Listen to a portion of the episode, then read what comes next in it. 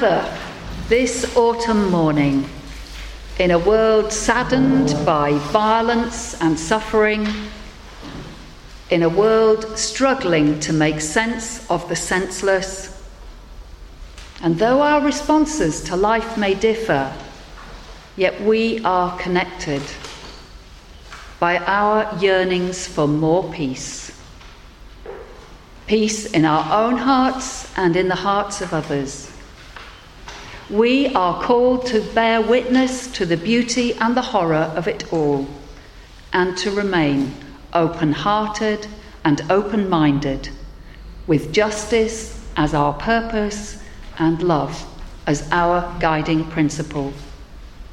Gathered together, a beacon of light and liberty and love shining out for all to see. So, good morning. Good morning, everyone, and welcome to Essex Church and to this, our gathered community of Kensington Unitarians. We sit not in rows, but in a sort of semicircle, a circle that I hope contains us all. May this circle hold as precious all that we bring with us this day May we feel free here to be who we truly are.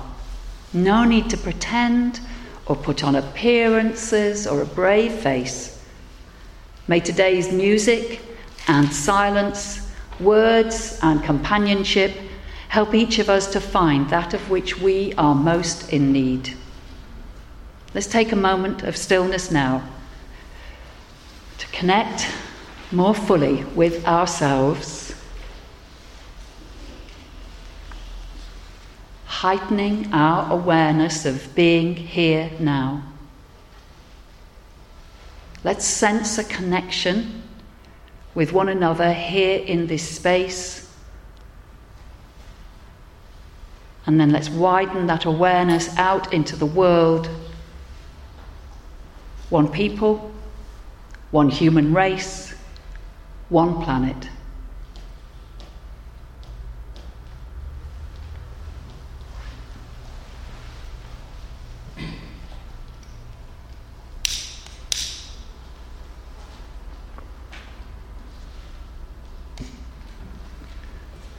And our chalice is lit this morning, as it will be in thousands of Unitarian and Unitarian Universalist communities the world over.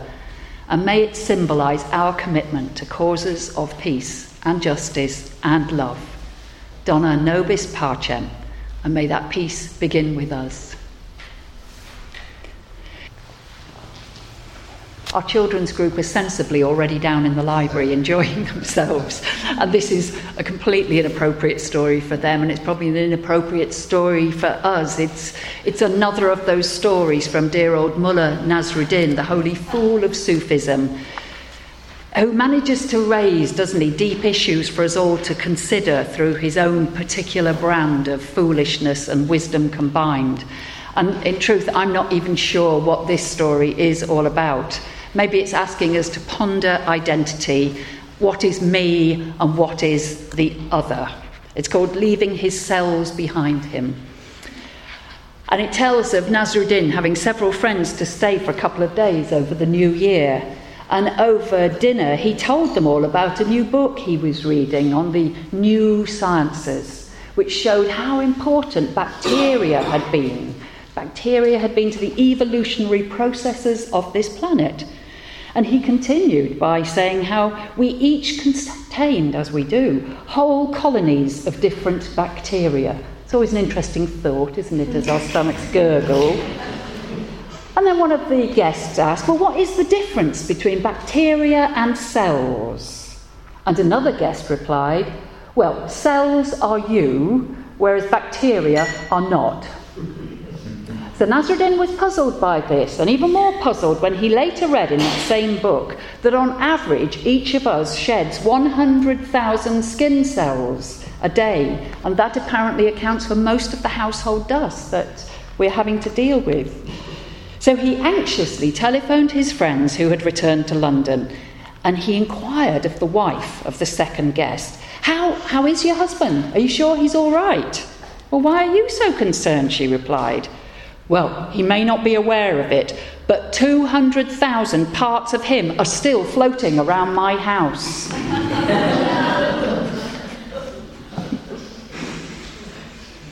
and feel free to leave as much of yourself here as you might wish.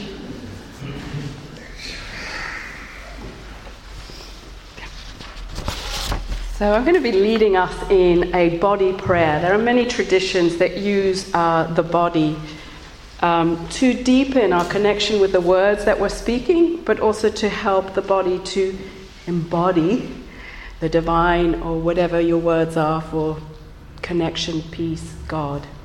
So I'm going to ask you to stand in a few minutes, but those of you who like to sit, please stay seated if you want, and just be mindful that you're not standing in front of anyone. So it's going to be a call in return, so I'll speak it, then you return it, and then at the end we'll do it in silence. And you have a take home one, so you can do it at home as well. So please stand.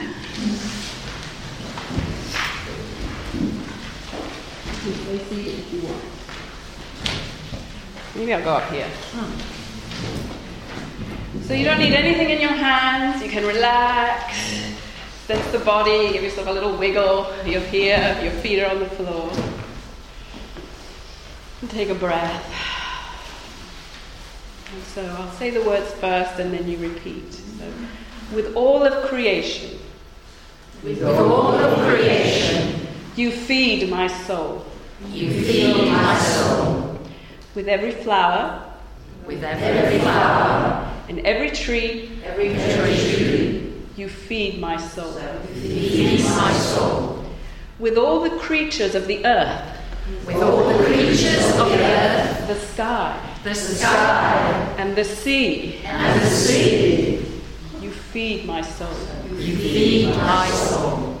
With every person, with every person that I meet, that I meet, you feed my soul. You feed my soul. And I grow strong. And I grow strong. And wise. And wise. From your food. From your food. With all of creation. With all of creation. You feed my soul. You feed my soul. With every flower. With every flower. And every tree. And every tree. You feed my soul. You feed my soul. With all the creatures of the earth. With all the creatures of the earth. The air. And the air. The sea. The sea. You feed my soul. You feed my soul. With every person. With every person that I meet. That I meet. You feed my soul. You feed my soul. And I grow strong. And I grow strong. And wise. And wise. From your food. From your food. Do it one more time. With all of creation. With all of creation. You feed my soul. You feed my soul. With every flower. And every flower. And every tree. And every tree. You feed my soul. You feed my soul. With all the creatures of the earth. All the creatures of the earth. The sky. The sky. The sea. The sea. You feed my soul. You feed my soul. And I grow strong. And I grow strong. And wise. And wise. From your food. From your food. And then once in silence.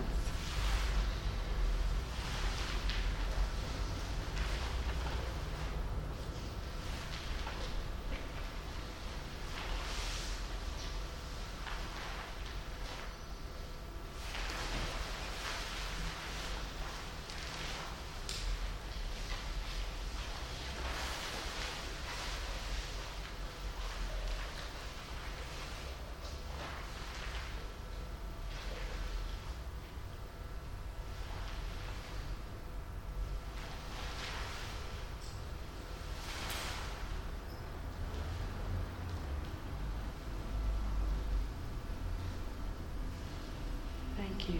And we'll just stay standing because we'll take us into our next hymn. That's another prayer. Okay. Sorry, we've got another little extra bit of prayer time now. Sorry.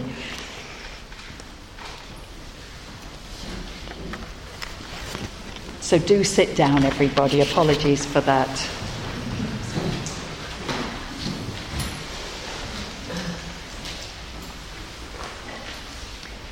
Let's take that prayerful time into a, a deeper spoken prayer now. As I call on the Spirit of life and love to be with us this day, with gratitude for, in our hearts for all we've been given, for the gift of life itself, for the sweetness of air after rainfall, for this moment of togetherness.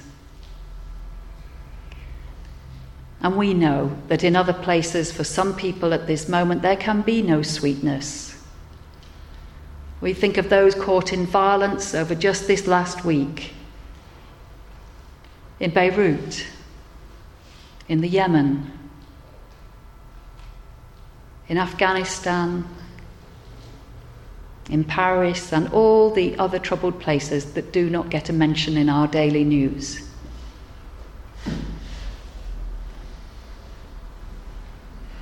Let's acknowledge that loss of life and pray for those who are injured or bereaved.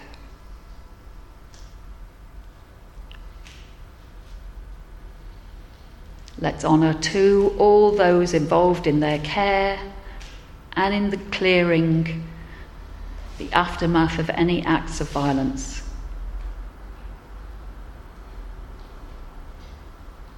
And let's pray too for our world's leaders that they may not fall into simplistic and polarized thinking,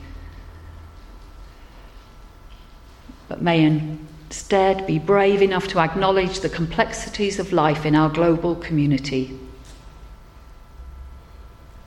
And may we do what we can to pay attention to our own violence, our own desire to get our own way, our own inability to accept the other, our own fears and dislikes for it is only by owning that which is disowned that wholeness and peace can be encouraged. So let us be the people who make connections, who reach out, and who honour difference this day and all days. Amen.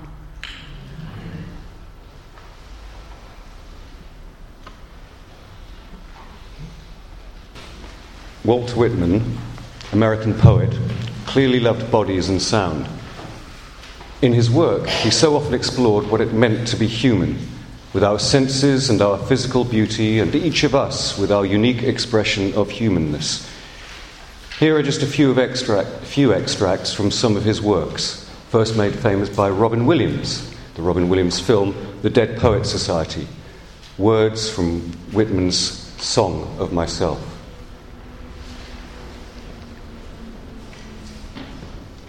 The spotted hawk swoops by and accuses me. He complains of my gab and loitering. I too am not a bit tamed. I too am untranslatable. I sound my barbaric yawp over the roofs of the world. And here are just a few lines from Whitman's I Sing the Body Electric the voice, articulation, language, whispering, shouting aloud, food, drink, pulse, digestion, sweat, sleep, walking, swimming, poise on the hips, leaping, reclining, embracing, arm curving and tightening, the continual change of the flex of the mouth and around the eyes, the skin, the sunburnt shade, freckles, hair, the curious sympathy one feels when feeling with the hand the naked meat of the body, the circling rivers, the breath, the breathing in and out, the beauty of the waist and thence of the hips and thence downward toward the knees, the thin red jellies within you or within me, the bones and the marrow in the bones the exquisite realization of health. Oh, I say these are not the parts and poems of the body only, but of the soul. Oh, I say now, these are the soul.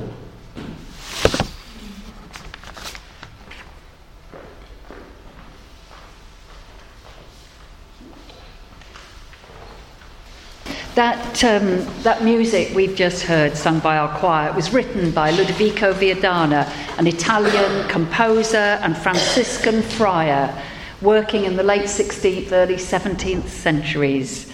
So that joyful sound was first heard some 400 years ago and has been sung by choirs throughout the centuries, bringing that message of rejoicing and trust. And though its message, its theological message may not be ours, yet I think our bodies consent, can sense that uplift of faith that it brings. Now, if it had been set in a minor key, the musicians tell me, its vibrations would have been different, and we would have felt differently as we listened. I've heard the human body described as a tuning fork we are resonating all the time. We are picking up vibrations, not just through our ears, but through every cell in our body, apart from the cells we've left behind at home today on the carpet. Jean Houston writes in her book, The Possible Human music, like all sounds, comes through the air in waves that flow over the entire body and hair follicles, which are particularly sensitive. And I did not know that till I read that. Thank you, Sonia. She reminds us how many of us will shudder just at the very thought of chalk scratching on a, a blackboard. It's not just our ears that respond, it's our whole bodies. We humans are amazingly sensitive creatures, aren't we? We know, don't we, how a word or a look or a line of music can lift or dash our spirits. We are emotional beings. Besides our physical senses and our thinking, we feel emotionally. And what we can feel is transmitted to our bodies and it can shift in a split second. I invite you to have a think about your last few days. Can you remember a sudden change in mood? Maybe a text message you received, or a piece of news heard, or a phone call, or a message left for you, or something that someone did. A tiny example from, from, from my own life on a busy tube journey on Friday night, all crammed in as we were. I was feeling gloomy about humanity. And then a young man stood up and offered his seat to a pregnant woman, and I instantly felt better. It was oh, a little wave, a rippling wave of kindness had just gone through the carriage at that moment. So I hope you've all had a similar experience recently of being uplifted, though in the nature of life, we'll no doubt have had just as many moments of being lowered, won't we? Because that is what it is to be human. So, what we feel can shift quite dramatically in just a few seconds. Emotional beings that we are, we're capable of feeling happy, sad, agitated, irritated, amused, curious, and furious, all in the space of five minutes. And we know that sound can be both a creative and a destructive force living as I do here on this busy road, I am so aware of the negative effects that traffic noise can have on me. And I can imagine that some of you will have examples yourselves of negative sounds that affect your lives. Is, is anyone blessed with a noisy neighbour? Surely not. Surely not in London. Or, or a dog that barks too much, or sirens on the streets giving us a sudden shock, or the sound of planes heading for Heathrow. We have to find ways to counterbalance these negative effects of sound, don't we? Perhaps get away from time to time and enjoy the peace of the countryside, or become adept at using music to drown out other sounds, or have your favourite earplugs. I can speak for hours on earplugs if any of you want any information. As Sonia and I planned today's service during the week, we realised that we share the belief that through more conscious use of sound and movement, we can improve our lives. And equally, we realise that we must never deny the reality that all of us at times will experience pain when movement is hard to make and when the only sound we want to make is a bit of a groan. That has to be acknowledged. But at their best, our bodies love movement, don't they? When we stretch or we dance, our bodies can readjust, realign, gain a greater fluidity, resonate more with the rhythm of life itself. Movement and sound can help to lift our mood and has, can help us feel a greater connection with the world around us, which we're so seeking at the moment. So, if we're feeling stuck, let's try moving our bodies more and making a sound. We just have to step, don't we, beyond our supposed limitations, our self consciousness, our doubts, and our fears, and be prepared, like Walt Whitman from time to time, to go, yeah! and our closing prayer is by John O'Donoghue. May your body be blessed. May you realize that your body is a faithful and beautiful friend of your soul. And may you be peaceful and joyful and recognize that your senses are sacred thresholds.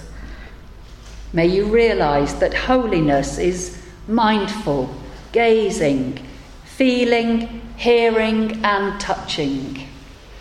May your senses gather you and bring you home. May your senses always enable you to celebrate the universe and the mystery and possibilities in your presence here. May you be blessed. Amen. Amen. Go well and blessed be.